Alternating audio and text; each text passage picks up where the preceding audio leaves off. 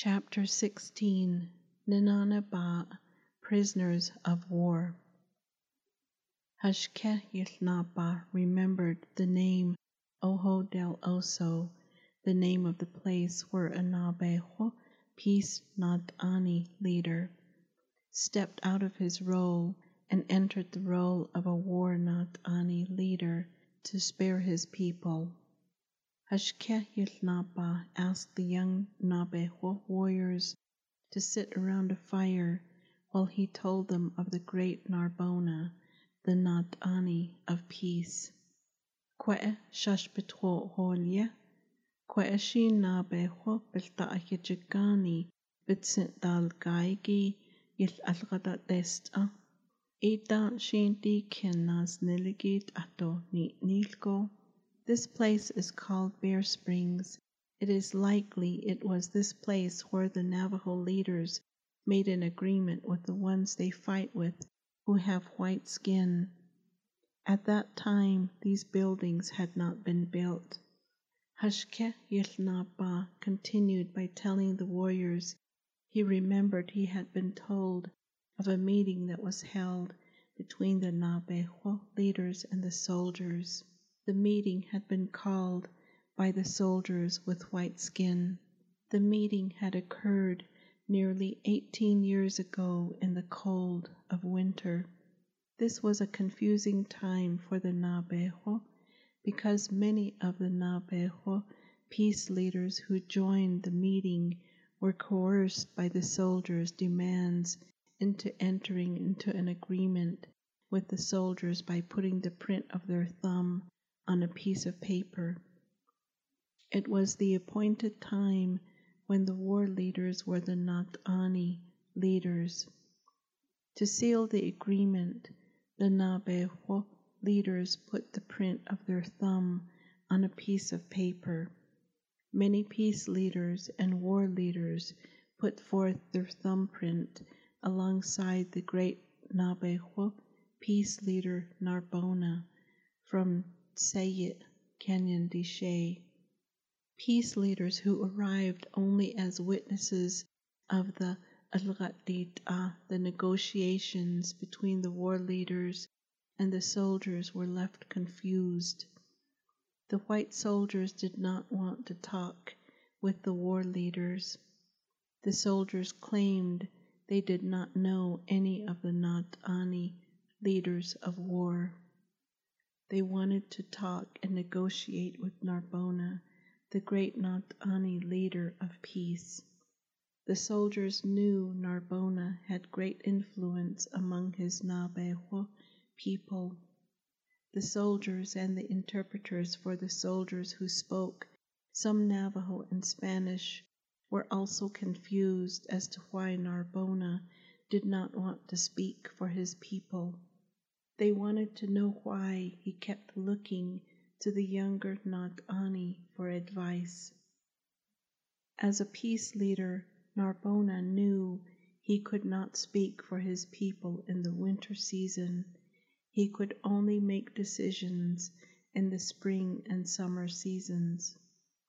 The leader of the soldiers, named Doniphan, whom the Nabejo leaders called Donipin, insisted on Narbona being the only leader they spoke to. When Narbona refused to speak to the soldiers, the soldiers began to threaten the Nabejo. They even encouraged other Indian nations to raid against the Nabejo, steal their women and children. They value their women and children. They will go to great lengths to get their women and children back the Indians were told by the soldiers. Sell their women and children on the slave markets. They need to be punished because their leader will not meet with us, the soldiers told the Indian nations who lived near the Navajo. We cannot have the Navajo men raiding the Mexican settlements. We are in a bloody war against Mexico we can't have these savages raiding into Mexico. These Navajo warriors are going to cause more problems for our great country by raiding Mexican settlements to take their women and children as well as their livestock. If you will raid and steal their Navajo women and children, you will not be punished. If you kill a Navajo warrior, you will be paid ten dollars for their scalp, the B'tselishtliji Indian warriors were told. The Utes, Apaches, Mexicans, and New Mexicans declared war on the Navajo women and children because the white soldiers told them they could. They too wanted to become rich in the trading of Navajo slaves. Navajo women and young girls were especially sought after because they knew how to weave beautiful rugs. A slave owner of a Navajo woman or girl could sell these rugs on the market for a lot of pesos. When the great Navajo Natani leader Narbona heard this news, he knew war had been declared against the Navajo women and children. The great Narbona held many meetings among the Navajo Natani Navajo leaders before he agreed to meet with the leader of the soldiers. He told the war leaders of the winter that the soldiers were not respected warriors. The white soldiers do not fight the Navajo, Napahi warriors because they are afraid. Instead, they declare war against the women and the helpless children. Other Indian warriors have become just like the soldiers with white skin. There used to be a time when the Navajo played war games against other Indian nations but all those brave warriors are gone and have been replaced with warriors who fight women and children, Narbona was heard to say many times. The great peace leader Narbona had no choice but to meet with the soldiers in the season of the war leaders. The war leaders gave their great peace leader their consent to meet with the soldiers to protect their women and children. This place is called Bear Springs. Kwa'elan, Koncha Ishin Nichinat Ani, Nichanae, Bilta'ichaganiki, Yitlahikai. This is the place where our great peace leader met with the soldiers, Hashkeh Yilnapa told the warriors. Naabahiki Nekuta Dohlil Shin Tabadot Need.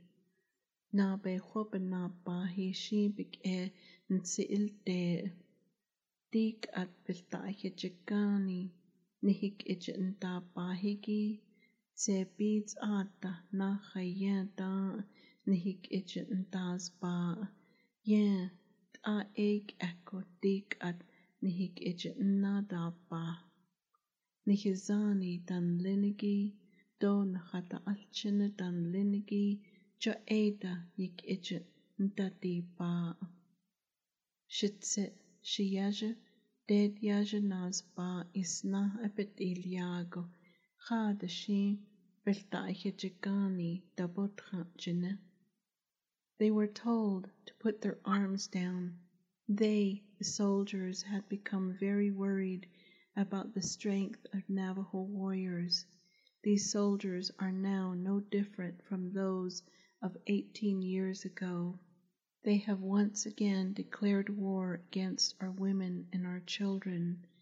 It is said that my daughter, my little one, Dead Yajanazba, was kidnapped, and the men whom we fight with, the white soldiers, are holding her captive. The Nabejo warriors who had been sitting around their kind leader gasped at this information. This was the first time they heard him talking about his daughter who had been kidnapped many, many months ago.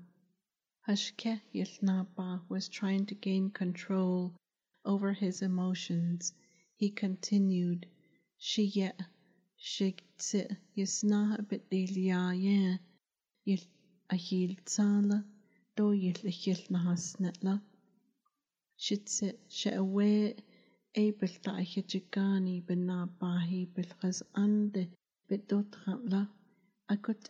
eshi yen. My son told us he saw and spoke to my daughter at the place of the soldiers, the fort, and he spoke to her. My daughter, my baby, is being held at the fort of the soldiers. This is what my son told us.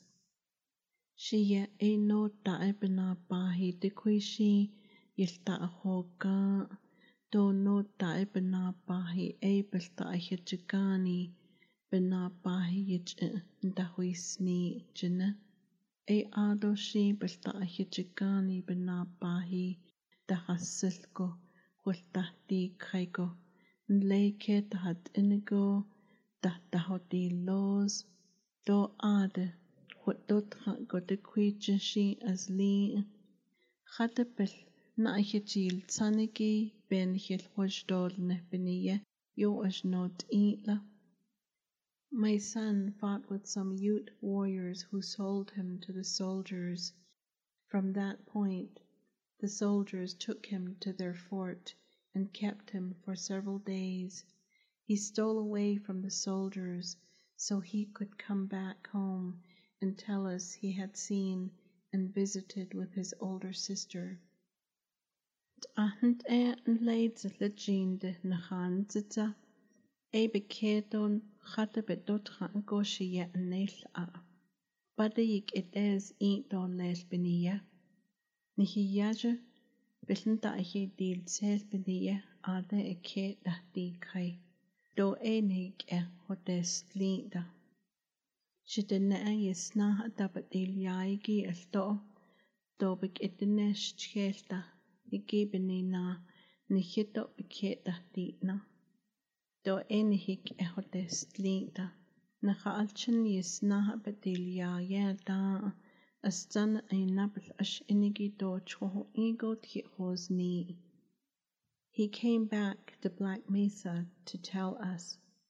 after that, I sent my son back to the place where his older sister is being held so he could protect his older sister.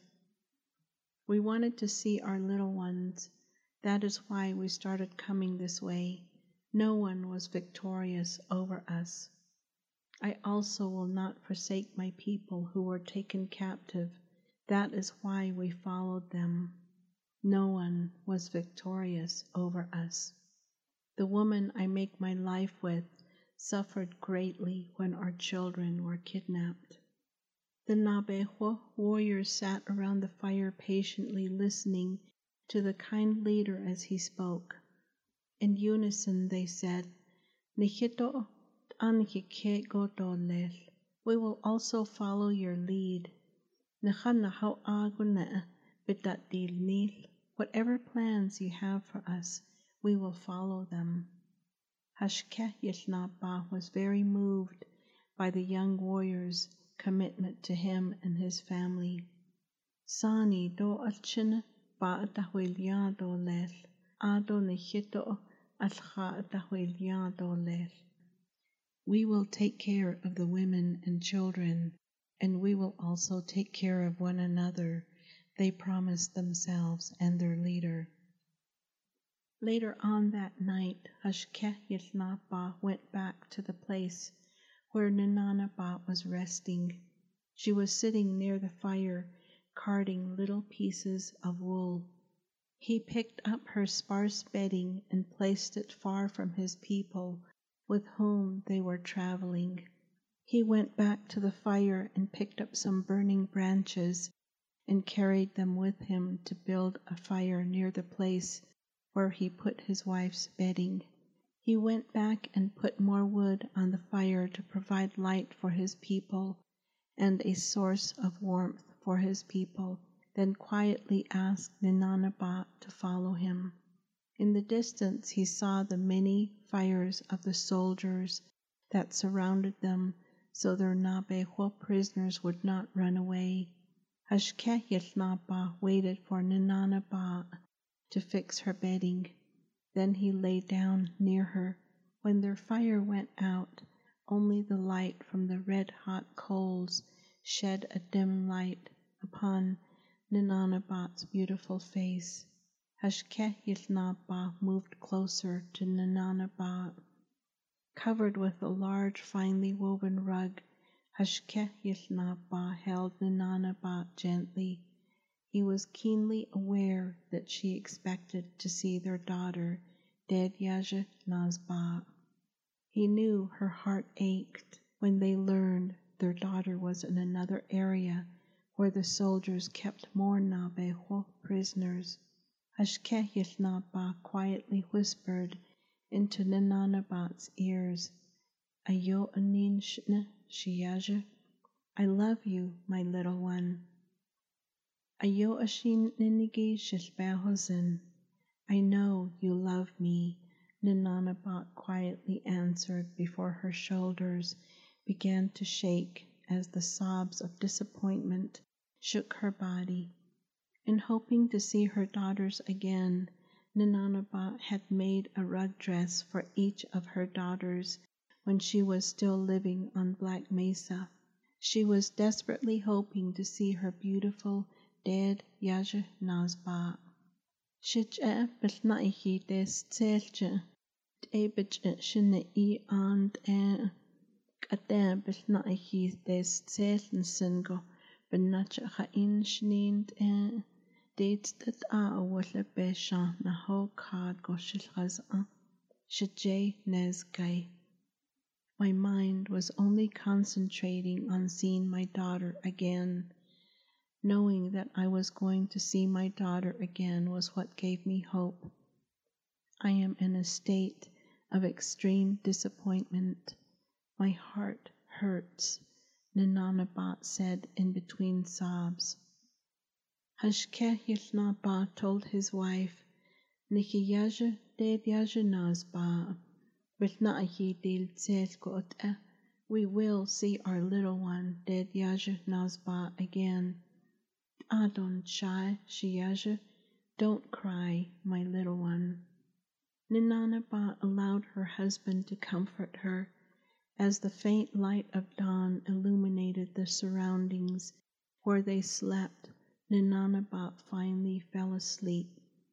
Her hair on the one side of her face was wet with her tears of disappointment.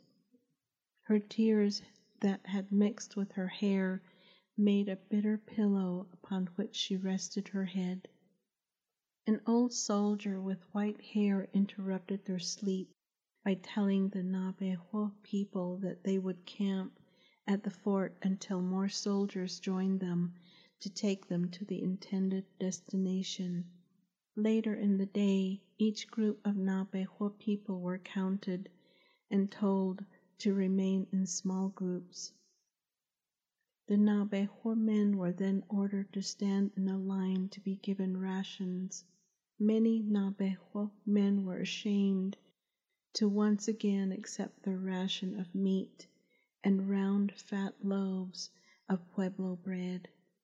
The Nabeho men were supposed to hunt for their meat, which they knew was fresh. They were not supposed to wait for someone else to provide them with meat to take back to their families. The meat the soldiers gave them smelled old and was warm. The Nabeho people were told through interpreters that they could not walk farther than the nearest hill to obtain firewood. Fortunately, the trees in the distance were pinon trees laden with fresh pinon nuts. The Nabeho men teased one another as they picked pinon nuts. When the men went to obtain wood for their fires, they picked pinons to take home to their children. Picking pinon nuts was done by the women. The young Nabeho men made their voices high and acted like women.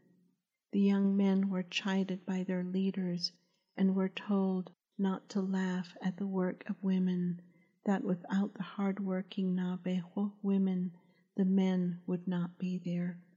After being scolded, the young men picked pinon nuts in silence. The Nabeho leaders then began teasing the young men who were picking pinons. The leaders just wanted the young men to quiet down at the time they teased them. The men all laughed. The next day the Nabejo men found themselves very sore from picking piñons. They realized the work of women was very difficult.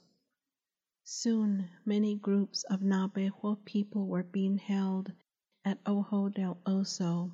The people were from many areas of Nabejo, Bikaya, Navajo land. The men were glad to gather together with other groups of Navajo from various areas of Dinétah, the land of the Navajo, and discuss recent fights they had had with the soldiers. They told of the heroic acts of various Nabahi warriors, the vicious nature of the soldiers, and recalled how many people they had lost, which were mostly the elderly and the children. A few days later, the Nabejo leaders were called to a meeting to face the Pitahijagani soldiers. The fun times of picking piñons was forgotten. Instead, the men had worried looks on their faces. The attention and conversations of the Nabejo men turned to the reasons the soldiers gave for forcing the Nabejo people to walk toward the eastern direction. The interpreters for the soldiers used to convey their messages for the Nabejo people were a soldier who spoke Spanish, and a Mexican man who spoke Navajo. The messages went from English to Spanish to Navajo.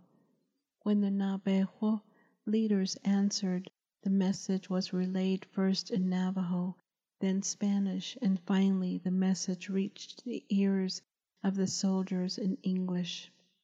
The interpreters told the Navajo leaders that the soldiers had accused them of not having a central government, and that the placement on a foreign piece of land would acquaint them with the kind of government the soldiers wanted them to have. The Navajo leaders were also told they had broken many treaties, and for that reason they were going to be punished by being forced to leave their land between the four mountains. The leaders were further told they had killed many settlers and Mexicans and therefore were being forced to pay for it by being exiled from their beautiful land. The interpreters finally told the leaders the Nabejo had been raiding Indian and non-Indian settlements and the Mexican settlements, so they were being sent to a foreign land to learn the art of peace. The Nabejo warriors scoffed at the reasons they had been given. There was no mention of the Nabejo women and children who were kidnapped and never seen again. The Nabejo men were heard having a heated discussion. Different ones were voicing their heated opinions by saying, Husha, what about them?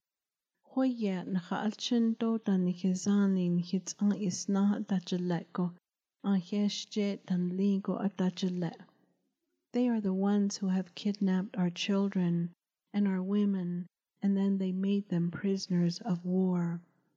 A young Nabejo man raised his voice in frustration and said, Khanapahiya Nikinat ani ayo at end eh Nehekea Bakago Hodez Yel do Lelinia Na Behonat Ani Ahiyi Ej With Algata Dot Asbiniya Wajo Baazitza Be Algataj Dest Ane Don de Holtan Ligo Nihinat Ani Yo at End En Dajisje Yuet Ego Dahoyoj E Dolel It was their soldiers who killed our great leader Narbona. Our great leader gathered the Navajo warriors together so they could meet with them and negotiate for peace.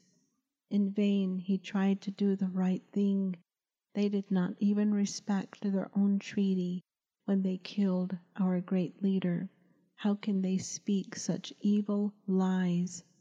The Nabeho Nabahi warriors who were gathered around Hashké Yił Naabaah and other leaders sat up straighter and squared their shoulders with the knowledge that they had done nothing wrong. All they could be accused of is loving their children, wives, sisters, and daughters enough to raid the settlements of their enemies when they went looking for their loved ones who were kidnapped. Another young warrior proudly stood up and said, Khatina behona bahisha, balchin edotai bizani dabitsa isna alyago, toi ket do il. Dia na behopna bahi danidle,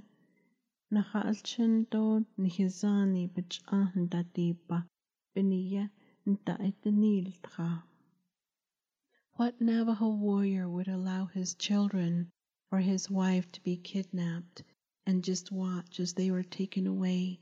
We are Navajo warriors. We test our bodies so that we can go to war to protect our children and our women. The young Nabahi warriors looked toward Hashké Yił Naabaah, their Natani who sat facing them, and the one who made them very proud to be a Nabeho Nabahi. Their respected leader told them, Nabahi Ilini Danotle, you are valued warriors. Nabahi Ina Bitlini Danotle, you are warriors who respect life. You don't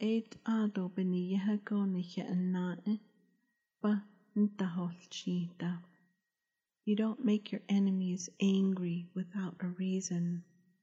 As the men were talking, the women listened.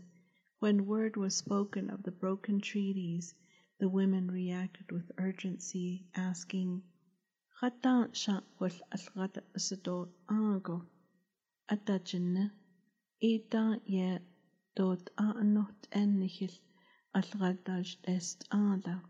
Anide taarani, allradit ahvaan tohkai. Taalk ita beena annisko, paakottani tsiin.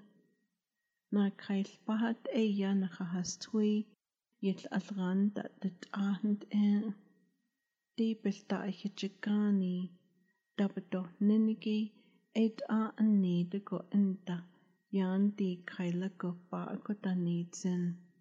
Gaat isha nichinat anit ado yuta ilada. Bintatlo. When did you make negotiations with them? At that time, they did not make an agreement with all of you. Agreements are not something that you began to do recently. It is something that has been used for a long time. The Spaniards were the only ones they, the Navajo leaders, negotiated with. The soldiers have not been negotiating for very long that we are aware of. What is it that our leaders did not abide by? Nothing. They, the soldiers, lie and they cheat. The Nabejo men were left with some strong words that reminded them of their current enemy. The Nabejo women were adept at analyzing situations. The men had to listen to their women, especially the older ones, because it was the older ones who had been present as silent witnesses at the early treaty negotiations. Never in the wildest dreams of the Nabeho Nabahi did any of them think that the greed for gold and silver was at the forefront of the decision to remove the noble Nabeho people to a place far from their land between the four mountains. Once again, the soldiers lied to them. General Carleton, along with a man who had been a territorial governor of New Mexico, had secretly met at Santa Fe and created a grand scheme for removing the savage Navajos from their lands. The two men believed the land the Navajo occupied was rich in gold, silver, and copper. The Union Army was becoming poor fighting a war in the South known as the Civil War. General Carleton felt their contribution of precious metals would be valuable in helping their Union Army fund the war. I want to become a hero of the Civil War. I will do this by mining the gold and silver that is on the Navajo land, Carleton wrote to his friend. Further, if the mining was to begin, mining equipment would have to be transported into the land the Navajos occupied, and the railroad was the answer. But the Navajos were in the way of the mining and the building of the railroad. Let's declare the Navajos as being a severe threat to the peace we promised to the Mexican government. Another U.S. Mexican war would bankrupt the U.S. government. Another war is too costly.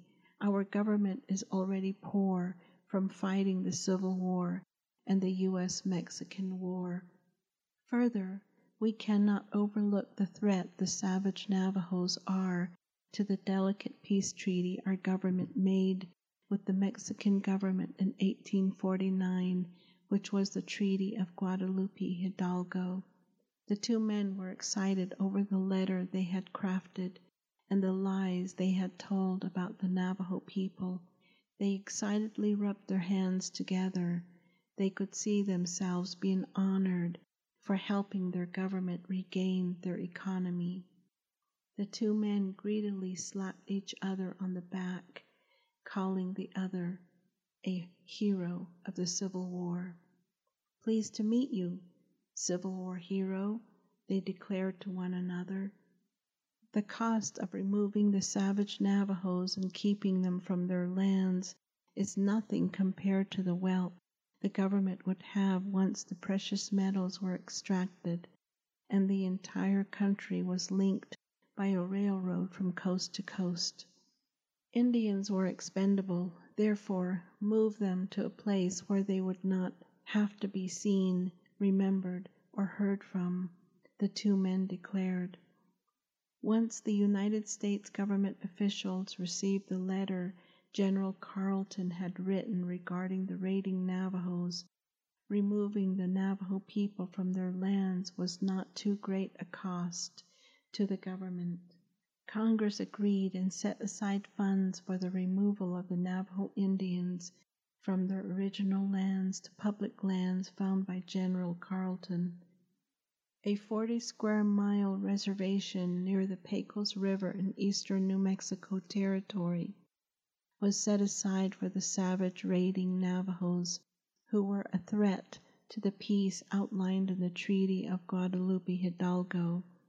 The U.S. Congress considered General Carleton an authority on Indian affairs, so his word regarding the Navajo wars and raiding was to be heeded.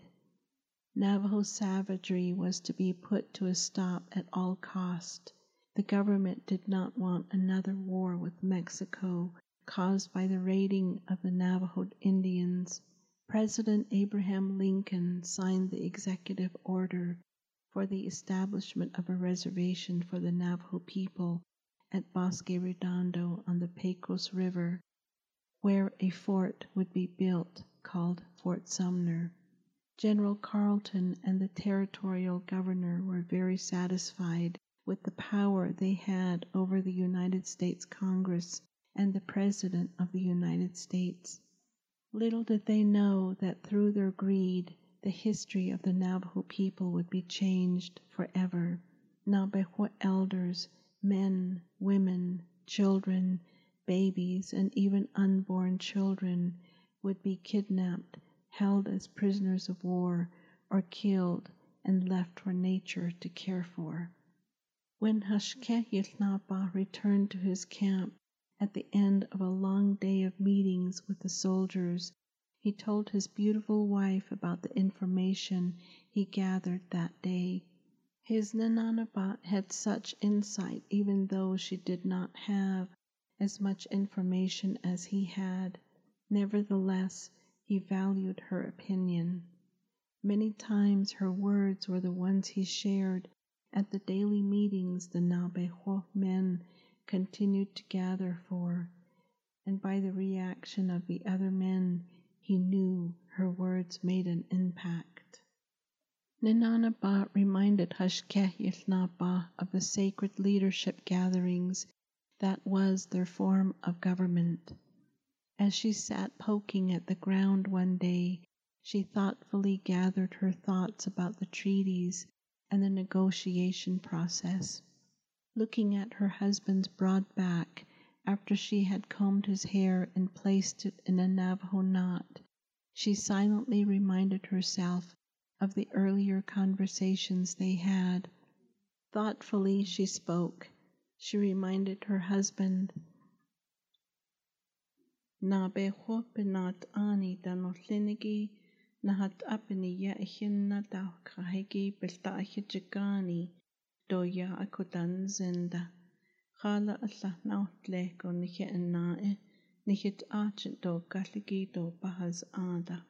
Nana bil alran nada dot ago.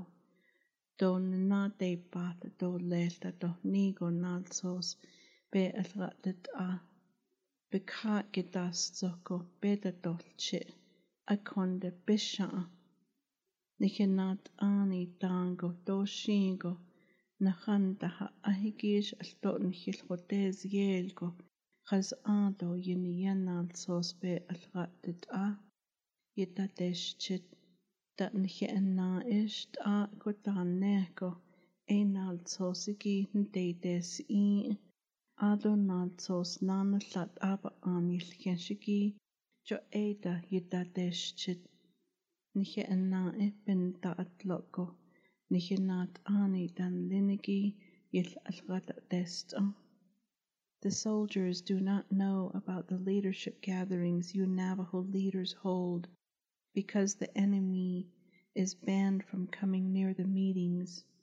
You make agreements and you place your fingerprint on paper after an agreement has been made to say you will not make war. But what about them? Did the peace leaders also put forth their thumbprint on a paper that said they wanted peace? Did the soldiers deliberately produce another treaty to sign after they hid the original treaty the Navajo leaders signed. The soldiers were dishonest when they negotiated with our Navajo leaders. Nichenat ani nichich da bahigi niche na ibn da atloko tabina koshi et a ita katabates i don niche na e niche lak e de dolne yeniye Nihilak etes ni go benete eet hosen chala nihe na ebena atlo benan hit nest The leaders who protect us in warfare, the war leaders, would have immediately seen the dishonesty of the enemy.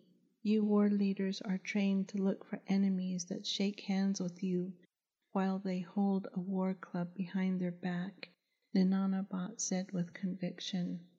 Nínááníbaa stopped poking at the ground and used the stick to gently poke her husband and said, Ben yish ni nat ani na apa bilhaz age yan daha ahagi etranle.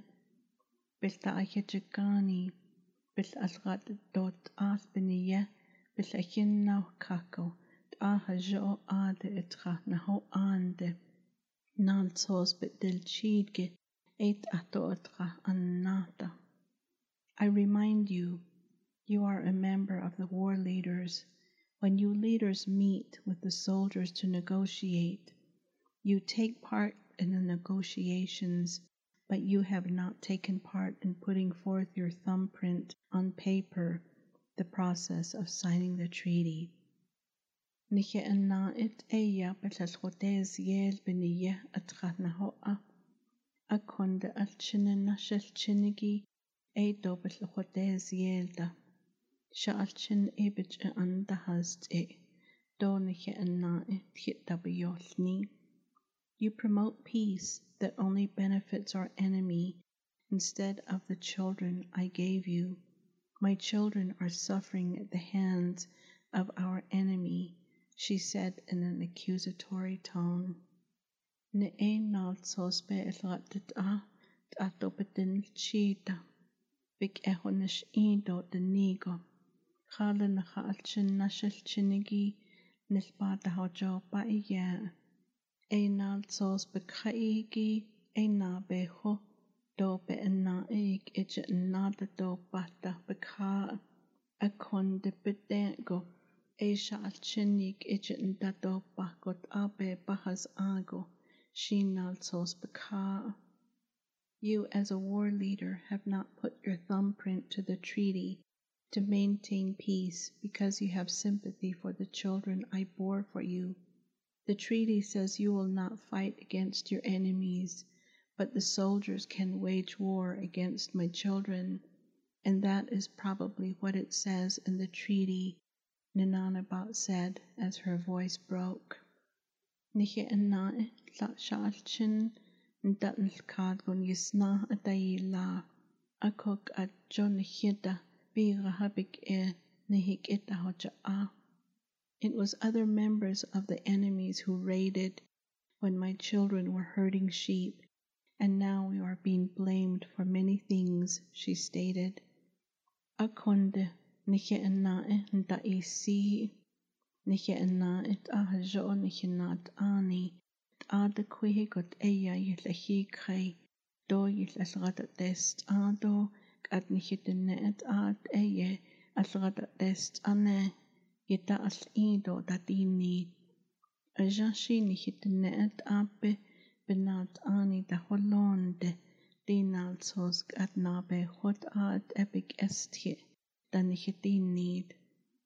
But our enemies, the soldiers, made mistakes.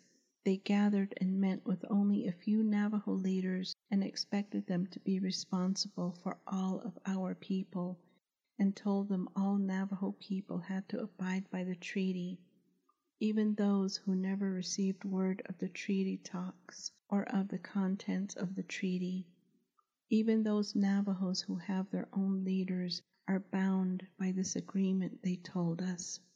Overcome with emotion, she continued, Nihitraki hodes yel dole dan ninde, nihe awe isna dailago dayotra, dan nihit ekya, do dan nihit deje, do dan hade, do dan nihima, do dan nihit sokya, do dan nihinalakya, yeln des delgo el hodes yel. They said they want peace between us but they kidnapped our baby, and now they are keeping her. They raped our daughters, our sisters, our mothers, and our grandchildren, and call that peace. Nínááníbaa and Hashké knew it would have been nearly impossible for all the Navajo leaders to have taken part in the treaty negotiations because of the demand for swift action demanded by the soldiers. Many Navajo leaders were never consulted before the signing of a treaty, but unfortunately there were times when Navajo leaders who signed had only signed so they could gain from it.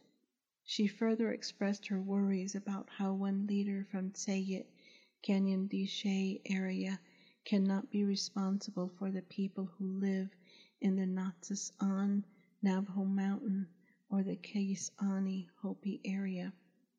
It is unfair, and these people with white skin are wrong to do this to us. Too much faith was placed in these meetings for the treaties. Nínááníbaa lamented the fact that the negotiations did not take place behind the protection of the Hogan Hogan that was built especially for the leadership gatherings. Instead, the meetings were held in a place near the enemy's home. Nínááníbaa lowered her head and covered her eyes, not wanting her tears to fall on the ground where the enemies walked. Looking at her tear-stained hands, she continued, Shiyaj alotayil They have my son too. Nínááníbaa collapsed on her little roll of thin goat skins, It seemed all her strength was required of her to speak her mind. How many more of Nínááníbaa's children did the soldiers want before they would declare that she had been punished enough? Many times Nínááníbaa was heard to say the soldiers must not have children, and if they did they must not love them.